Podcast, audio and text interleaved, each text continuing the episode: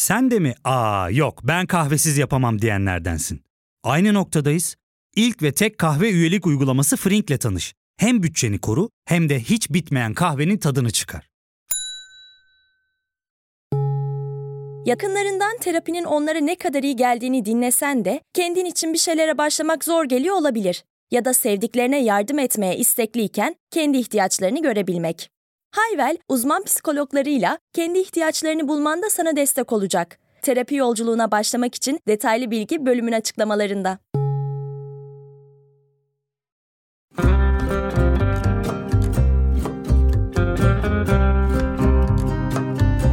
Sen Ben O.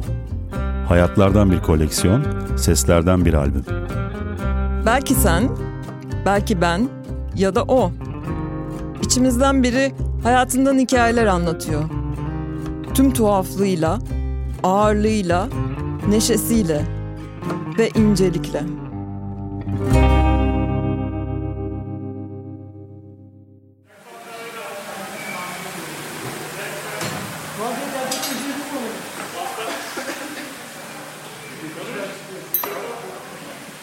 Vallahi özlemişim. Kalbim çarpıyor. Tabii ya. Özlenmez mi? Yo yo bura iyi. Bu atmosfer iyi. Ayarcı abla. Çok güzel az yakar çok kaçar ayar yapardım LPG ayarı. Taksiciler ayarcı abla derdi. Benim adım oydu yani ismimi de bilmezlerdi. Pazar günleri sadece taksiciler için çevre pulu için açardım.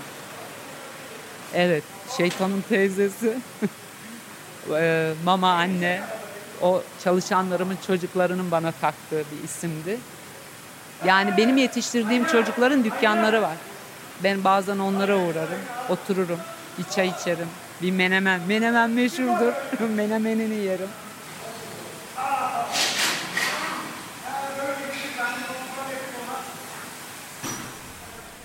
Nalan Atay'ı birkaç cümleye sığdırmak hakikaten zor. 15'inde evlendirilmek, evlatlık olduğu gerçeğiyle yüzleşmek, maddi bağımsızlığını kazanmak için uzun yıllar oto tamirciliği yapmak. Ankara'da sanayide ayarcı abla diye biliyorlar onu ya da şeytanın teyzesi. Ama erkeklere mahsus görünen bir işte ustalaşması değil onu o yapan. Ya da sonra tamirciliği bırakıp hayatını değiştirip dünyayı gezmeye başlaması da değil. Zihnindeki özgürlükte direten kendini de tamir eden bir kadın olarak anlatıyor. Hikayesinin farklı sayfalarını aralıyor şimdi sırayla. Yani bölersek çocukluğum var rüya gibi. Gençlik yok. Evlilik var. Gerçekleri öğrendiğim bölüm var. Sonra değişen nalan var. Gerçekleri öğrendikten sonra en az 4-5 başlık yapabilirim yani. Ee, ben Çankırı'da yaşadım. Orada doğmuşum. Ee, çok iyi bir babam vardı. Yani adını şimdi bile boğazıma düğümleniyor. Çok mutlu büyüdüm. Asiydim. Annemi dinlemezdim ama babamın sözleri beni etkilerdi. Tek başıma kuaföre giderdim.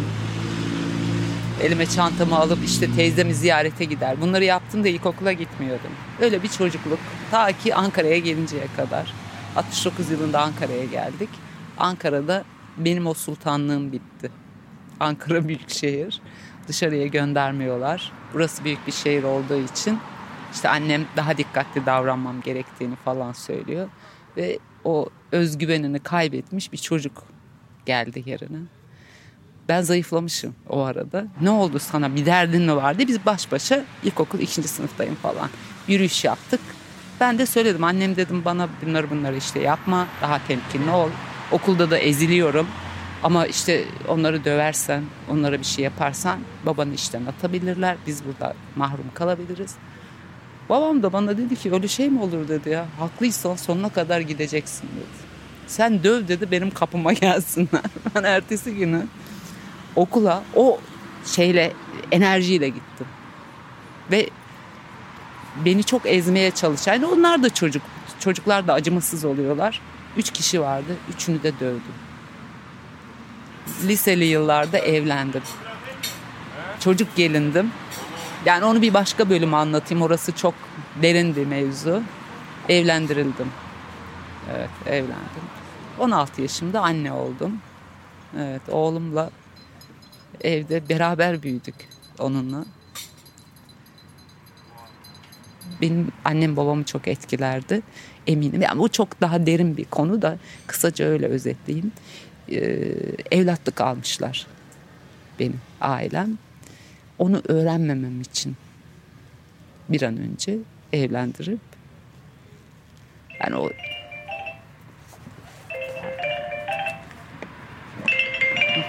oğlum. Alo?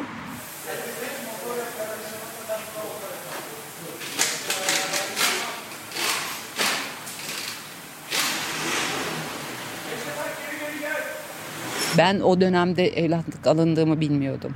Yani yıllar sonra yani geç tekrar geriye dönük böyle anlatıyorum hayatımı ama bir, bir takım şeyleri nereden nereye geldiğimi anlatmak için de bunları bilinmesi gerekiyor. Yoksa çok ayağı yere basmaz. Yani masal anlatıyorum zannederler. Yani duygu olarak onun içinde bir şey hissediyorsun belki direkt öğrenmesen bile. Sizin bir şeyiniz eksikse bir tarafınız çok güçlü oluyor. Dolayısıyla o eksiklikle birdenbire evlendiriliyorsun ve evlendiğin kişi de seni hak etmediğine inanıyor. Diyor sen iyi bir şey olsan bana vermezlerdi. Aslında onun aşağılık kompleksi, kendi içindeki duygu. O zaman düşünüyorsun iyi bir şey olmak nedir? İyi bir şey olmamak nedir? Bak ben olmasam diyor aç kalırsın. Benim sayemde ekmek yiyorsun. Yani hep bu sözler beni o kadar etkiliyordu ki. Yani benim ekmeğimi sen verdin diye bana hükmedemezsin. Ben o ekmeği taştan çıkarırım. Bu düşünceyle dantel ördüm, seramik yaptım, işte çiçek yetiştirdim, sattım, kahve falı bile baktım. Parayla değil ama. Yani kahvesini getirse kar benim için. Önemli olan insanları tanımaktı. Neyse böyle devam etti ama hep bu çalışma isteği çocuklarım oldu tabii. Oğlum büyüdü. Arkasından ikinci evlat da istedim. Çok istedim çocuklarımı. Ama onların geleceğini benim organize etmem lazım. Yani hayatımı sürdürdüğüm kişinin hayata bakışı beklentisiyle benimki çok farklıydı. Bir arkadaşım bana böyle demişti. Sen evde oturup kafanda böyle şeyleri kurana kadar git en azından kocanın dükkanında. Çünkü benim kocamın işiydi bu tamircilik. Git orada telefona baksan kardır. Ben neden olmasın dedim ve sanayide küçük 80 metrekarelik küçük bir atölyemiz vardı. Orada başladım. Telefonlara bakıyorum. Benim herhalde yapımda var o düzen, disiplin, prensip. Uzatmayayım. Meğer kalfa yağ satıyor, öbür elektrikçi kendi hesabına çalışıyor, biz faturayı kesiyoruz falan filan. Ben disipline başladım ondan sonra. Dedim ki bundan sonra yağı ben koyacağım, ben satacağım. Hava filtresini ben satacağım. Ama parça hakkında bir tek bilgim yok. Parça kataloğu nedir? Parça numarası nasıl okunur? Nasıl istenir? Hangi parça nedir? Asla stokçulukla ilgili falan hiçbir bilgim yok. Oğlum o arada büyümüştü. Oğlumu şeye parçacıya çırak verdim. Dedim ki tekniğini dibini öğren sen de bana öğret. Tabii eşime o zaman başladılar işte sanayiye kadın girer mi? Karının girdiği yerin bereketi olur mu? 6 ay dayanırsın, batarsın. Park yeri vermezler. Ben disiplinli ama gene gidiyorum, ediyorum. Parçamı da koyuyorum. Irgatlığı yapıyor ya. Müşteri diyor ki mesela parça değişecek. Parçacının parası tamam parçayı verelim kardeşim şu ufacık diyor o-ring diyor 2 lira bir şey. Bunu takmaya niye para alıyorsun? Ama asıl emek bu. Sen arş marş yerine deyince o gidip takılmıyor. O Orling'i takabilmek için eski modellere mesela karbüratörü sökeceksin, hava filtresini sökeceksin, bilmem ne yapacaksın. Bir ince ayarı da gerekiyor ve hassas bir şey karbüratör. Bunu takacaksın. İyi bir usta olman gerekiyor. Ben böyle parçaları koydum. Çırağa bile güven olmadığını öğrendim. Geliyor adam ben la karıdan mı diyor emir alacağım diyor. Ya öyle görüyor. Benden yani şunu yapar mısın yap da demiyorsun. Yapar mısın demene bile rağmen kadınsın ya orada. Ben diyor karıdan tahsilata gelip de para almazdı ya. Ben karıdan para almam abi. Siktir git o zaman almazsan ama param cebimde kalsın yani.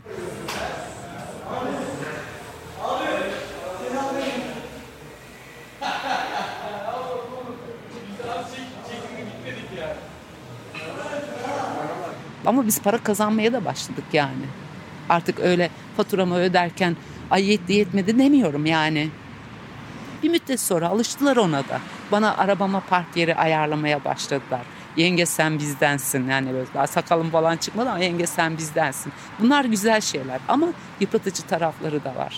İşin teknik tarafını öğrenirken çünkü elemanım yok. Yani telefona baktığımda adam ben yolda kaldım araba şöyle şöyle yapıyor dediğinde benim yedek parçayı da ustayı da aydınlatıp parçayı ona göre verip öyle yola göndermem lazım. Dolayısıyla parçayı da bileceksin, tekniği de öğreneceksin ama bunun yanı sıra muhasebeyi de yapmak zorundasın çünkü başka kimse yok. Kızım o arada ilkokul ikinci sınıf falan oldu herhalde.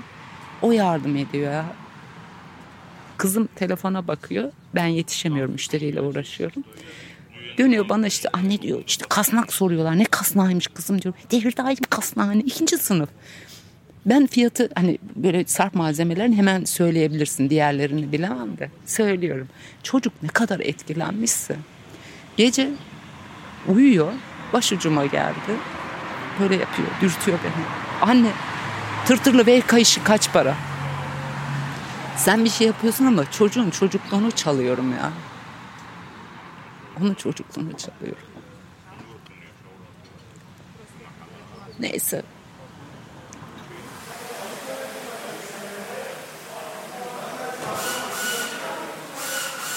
Beyefendi aradı.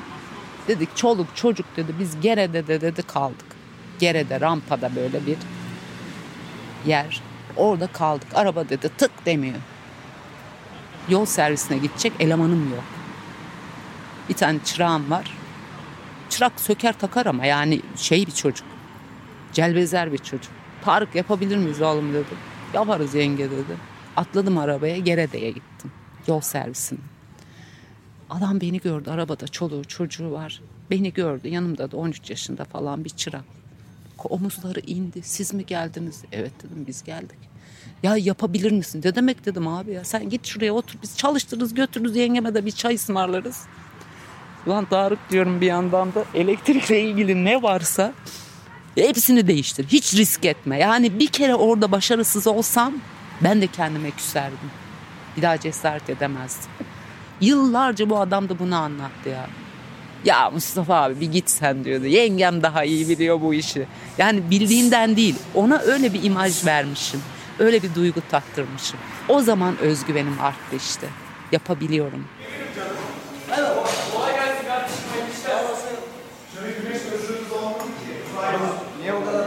Biraz bazen küfredersem lütfen beni hoş görün ama ben böyle değildim. Yani çocuklarıma eşek bile demedim büyütürken. Ama o ortam seni böyle kabul etmiyor. Etmiyor. Yani tatlı sert oluyorsun ama kadın olmanın dezavantajını orada sürekli kullanıyorlar sana karşı. Haydar diye bir oğlum var. Ya bu oruç tutmuyor biliyorum ama oruçmuş gibi gitti oturdu. Ya oğlum yapma bunu. Böyle salağa yatarak ona aynen böyle. Ne diyorsun la sen dedi. O kadar sinirlendim. Bir tane asıldım. Bunu diyorum lan dedim. Yani hak yiyorsun pezevenk affedersin yani. O zaman hepsinde böyle bir çatal kaşık bırakıp bana bir baktılar. Ve bir daha öyle bir hareketle karşılaşmadım. Hiç ama. Ya da işte gel bakayım yavrum çocuğum falan öyle değil. La koçum benim gel helal olsun sana lan nasıl becerdin bu işi. Böyle yaptığın zaman o kendinden hani hem annesi hem de kendi gibi konuşan, kendi gibi davranan, ustası gibi davranan birisi var. O zaman itaat ediyor ve sana olmayan yüzlerini gösteriyor. Hünerlerini yayıyor. Hala ustalarım arar. Mesela benim işi bırakalı çok oldu. Hala ararlar. Sanayide gittiğimde tanıdığım olursa görüyorsam kendi kadrolar değişti artık çoğu bıraktı. Lego gibi söktaka dönünce o eski ustalar kalmadı tabii. Mesela ustalarımın karılarına, eşlerine kadınlar gününde çiçek almayı öğrettim. Kızlarının bir sürüsü bak şimdi birini evvelsi gün aradı. Yenge torunun dedi üniversiteyi bitirdi. O kadar hoşuma gitti ki. Diplomayı alacak bana gelecek. Yani o çocuğun büyüşünü, o çocuk için babanın kız çocuğuna sıkı davranmaması gerektiğini. Aile gibiydik yani evimiz gibiydi bizim. Kızım 2011'de evlendi ben bıraktım. Çünkü benim hedefim onları okutup yerlerine yerleştirmek. Ondan sonra para değildi ya. para değildi. Benim en büyük şey e, kazancım hedefime varmış olmaktı. Kızımı evlendirdim. Ben bıraktım. O ara Melih Gökçek'le çok takıştık.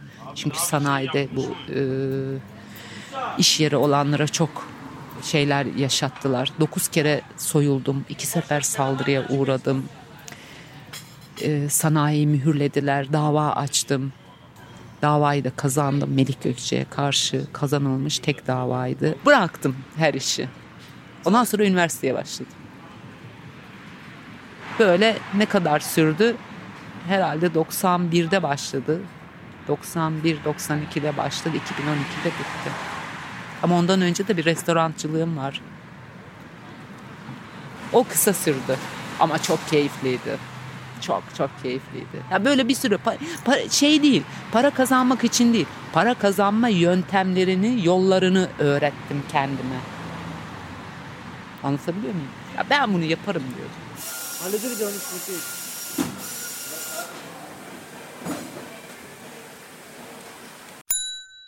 Ya fark ettin mi? Biz en çok kahveye para harcıyoruz. Yok abi, bundan sonra günde bir. Aa, sen Frink kullanmıyor musun? Nasıl yani? Yani kahvenden kısmına gerek yok. Frink'e üye olursan aylık sadece 1200 TL'ye istediğin çeşit kahveyi istediğin kadar içebilirsin. Günlük 40 TL'ye sınırsız kahve mi yani? Çok iyiymiş. Aynen. Hatta şu anda 200 TL'lik bir indirim kodu da var. E hadi hemen indirip üye ol da bu fırsatı kaçırma.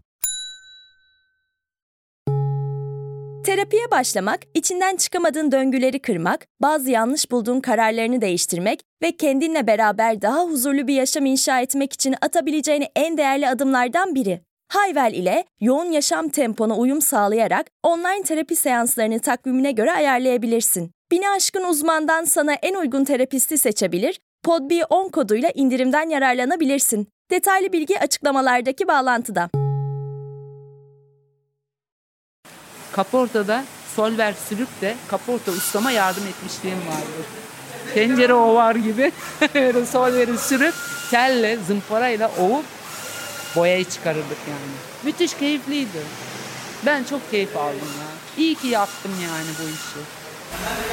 Bir iş ne kadar şeyse, entegre değil, basitse, işte dijital makinalarla manuel makinaları düşün. Ne kadar yalınsa dostluk da öyle yalın oluyor. Burada da öyle. Bazı böyle girift şeyler yok. Romantizm yok. Ama biliyorsun ki karşındaki ağlıyorsa gerçekten ağlıyor. Gülüyorsa gerçekten gülüyor. Benim özlediğim belki de o. Belki kopamadığım da o.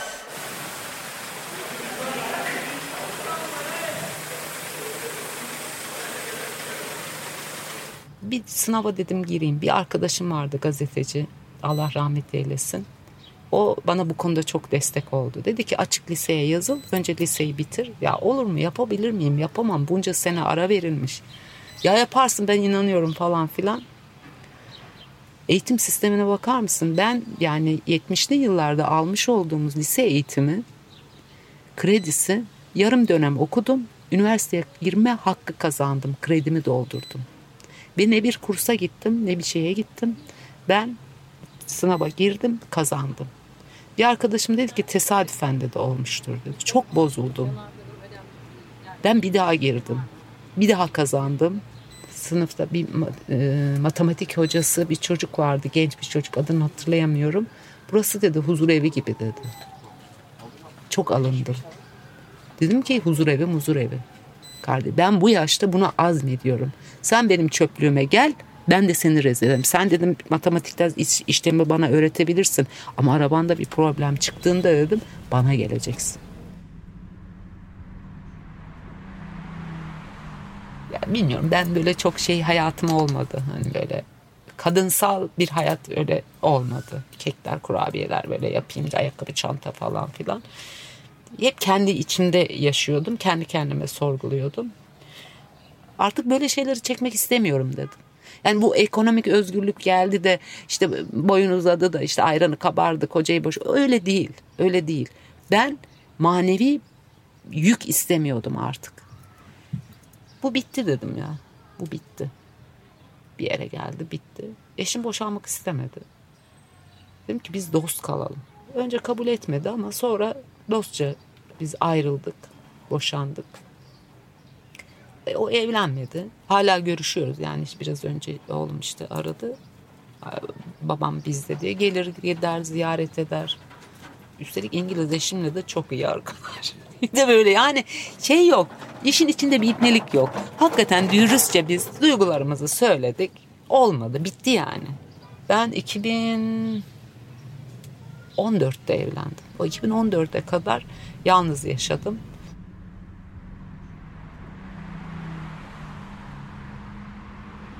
O arada torunum olmuştu. Oğlumun oğlu. O bana dede dedi. İki yıl dede dedi ya. Dede babaanne demedi. Dede ne dedi babaanne demezsen dedim seni geberteceğim. Yani bir Akif hocamız vardı kulakları çınlasın. Sanayide çocuğu bana getiriyordu bak.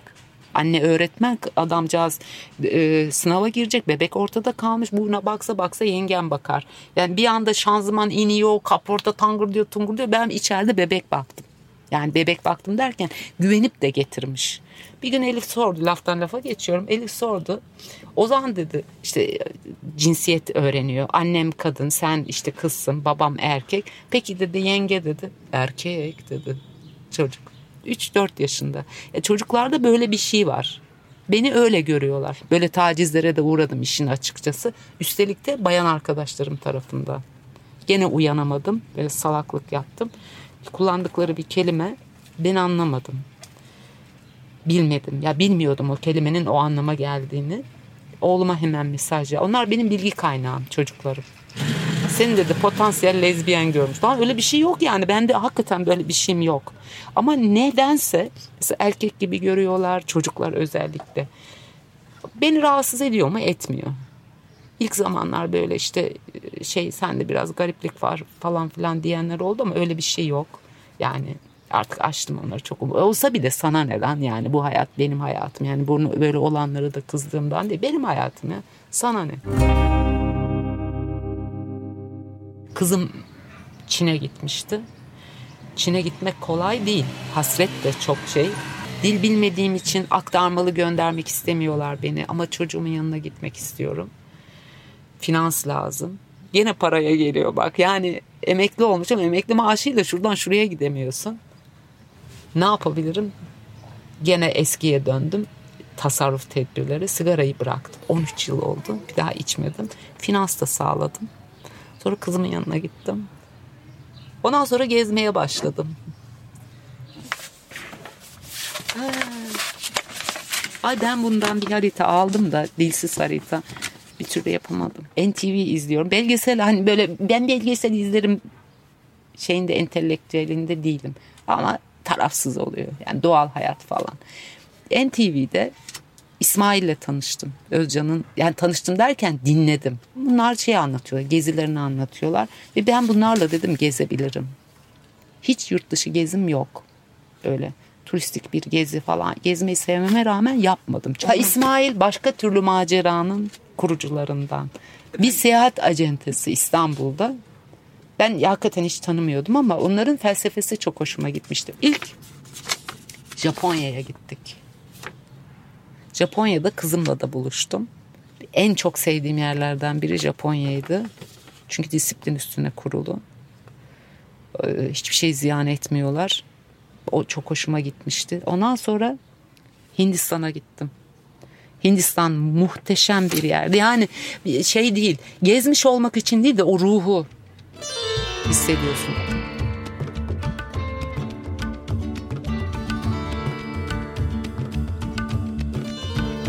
Ya bazen senede iki de olduğu oldu. Tadını alınca ya yeme içme zaten yemekten falan benim alakam yok. Yani boğazından kesmek anlamında değil. Yani gideyim de orada onu yiyeyim içeyim ya da bir, işte şu alışverişi yapayım yapmıyorum. Asla bir kabin bagajda çıkarım ben.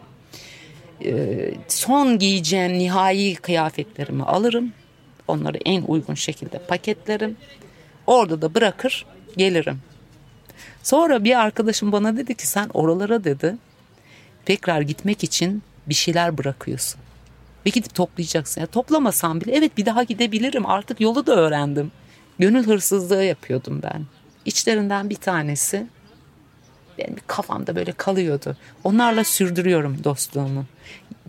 Dolayısıyla iş hayatından kopup bambaşka bir yaşama ruhen geçince yeni yeni arkadaşlar biriktirmeye başladım.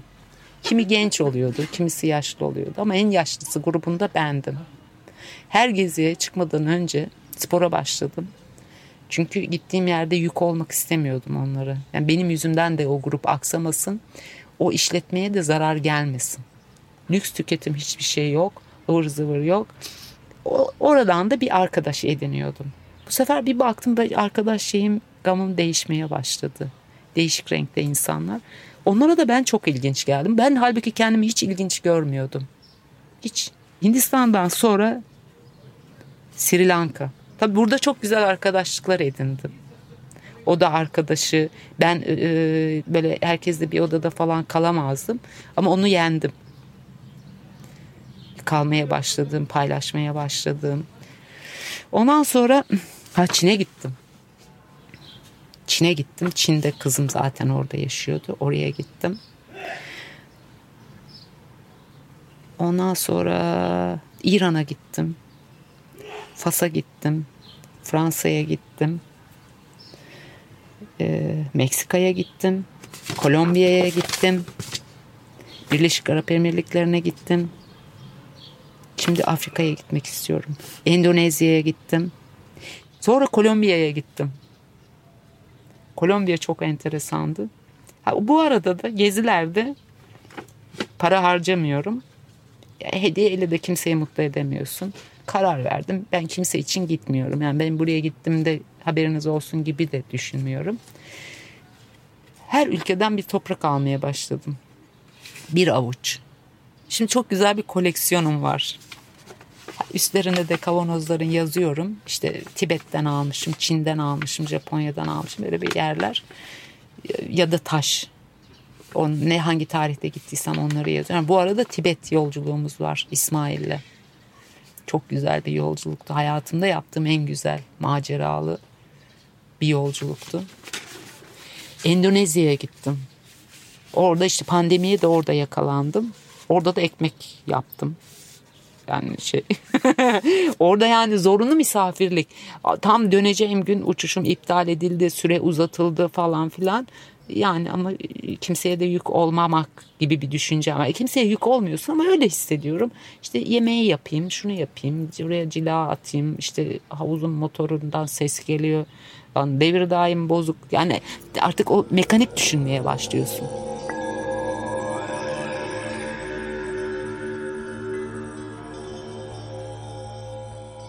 Ben herhalde şey çok dar görüşlü bir insandım.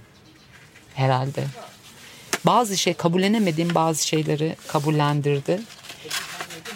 Sen bir yani X memleketinden işte Fransızsın, Almansın ya da Türksün. Bunların çok ötesinde insanlığın içinde bir parça olduğumu anlattı. Onu öğretti. Tahammül edemediğim şeyleri tahammül eder oldum. Ya da kendimden taviz vermeden bir odanın içinde birisi hiç tanımadığın birisiyle o hayatı paylaşırken ne kendimden taviz vereyim ne onu rahatsız edeyim. Yani bencillik de yapmamak için bunun sınırlarını öğrendim. Paylaşmayı öğrendim. İnsanlara açık olmayı öğrendim. Açık değildim. Ama en güzeli hakikaten çok değerli ruhlar tanıyorsun. Bak şey demiyorum. insan ya da kadın erkek demiyorum. Ruhlar tanıyorsun. Ve seslerini duyduğun zaman oraya tekrar gidiyorsun. Sana değer veriyorlar. Sevginin farkına varıyorlar. Seçiyorsun ama artık ben seçiyorum. Beni seçmiyorlar. Ben seçiyorum. Dünyanın her yerinde bir sürü insan tanıyabiliyorsun. Harika bir duygu yani. En sonunda öyle işte bir yıl önce geldim buraya tekrar Türkiye'ye. Gene gideceğim ama. Nere olursa. Kudüs olabilir. Evet Kudüs olabilir. Ama ben zorlu yolları seviyorum.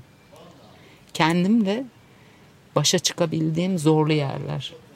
Her başa çıktığım yer beni bir sık yukarı taşıyor ruhen.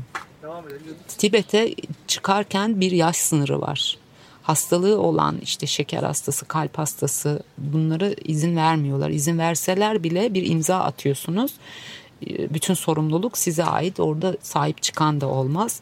Ben iyiyim ama başım ağrıyor. İşte oksijen veriyorlar falan filan. Ben atlattım. O atmosfere çabuk şey yaptım. Ama inan o geziye çıkmadan 5-6 ay önce işte yüzme öğrendim.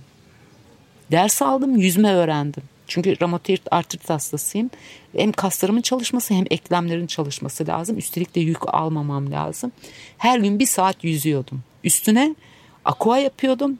Üstüne pilates yapıyordum. Biz Dasya'ya vardık. Herkes dökülüyor.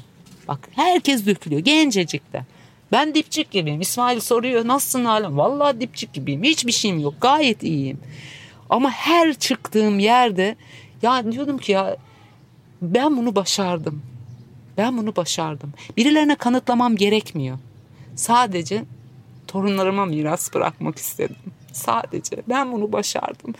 Ali ben başardıysam yapabilirsin oğlum. Sonra dedim ki ya bana bir kağıt verin de Everest'te çıktı geldi diye. Ben torunuma dedim onu hediye bırakabileyim. Yani ben ona oradan çok pahalı şeyler de alabilirim ama yok o değil. Ben ona başarı hediye etmek istiyorum. Çok güzel bir duygu ya. Yani duygulanıyorum ama bu üzüntüden falan değil. Hakikaten. Benim çıktığım yer daha başında bir köy. Ben oğlumu ilk götürdüğümde bak dedim ben burada doğmuşum. Burada büyümüşüm. Ama ben Vivaldi dinliyorum. Haz alıyorum. Size de o zevki tattırmaya çalışıyorum. Bunu yaparken size çok baskı uyguladım. Belki farkında bile olmadım. Ama o hazzı tatmanız için farkındalığınız artsın diye ya özür de diledim onlardan. Şimdi torunlarıma baskı yapmıyorum ama bunları bırakmak istiyorum. Benim tek yaşam amacım o. Süper babaanne diye mesela okula çağırdılar.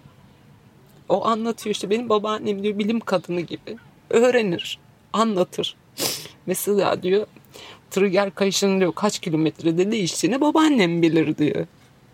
Bu yani o ona o kadar şey geliyor ki çok basit bir şey ama o ona o sınıfta farklılık yaratıyor. Böyle işte ya. Bazen böyle duygulanıyorum. Kusura bakma ne olur. Kadar.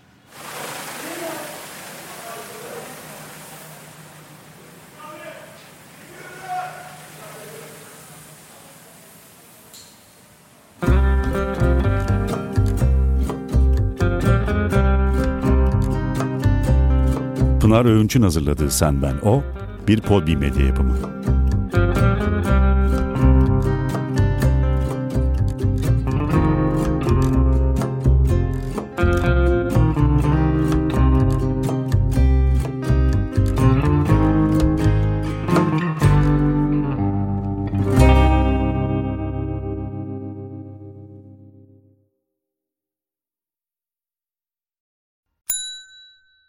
Ve tek kahve üyelik uygulaması Frink, 46 ildeki 500'den fazla noktada seni bekliyor. Açıklamadaki kodu girerek sana özel 200 TL'lik indirimden faydalanmayı unutma. Hadi sen de Frink üyeliğini başlat, kahven hiç bitmesin. Hem bugününe hem yarınına katacaklarıyla terapi yolculuğuna ve daha iyi hissetmeye bugün Hayvel ile başla. Açıklamadaki linkten Hayvel'i indir, ücretsiz tanışma görüşmelerinin ardından bütçene uygun seans paketini seç ve terapi yolculuğuna başla.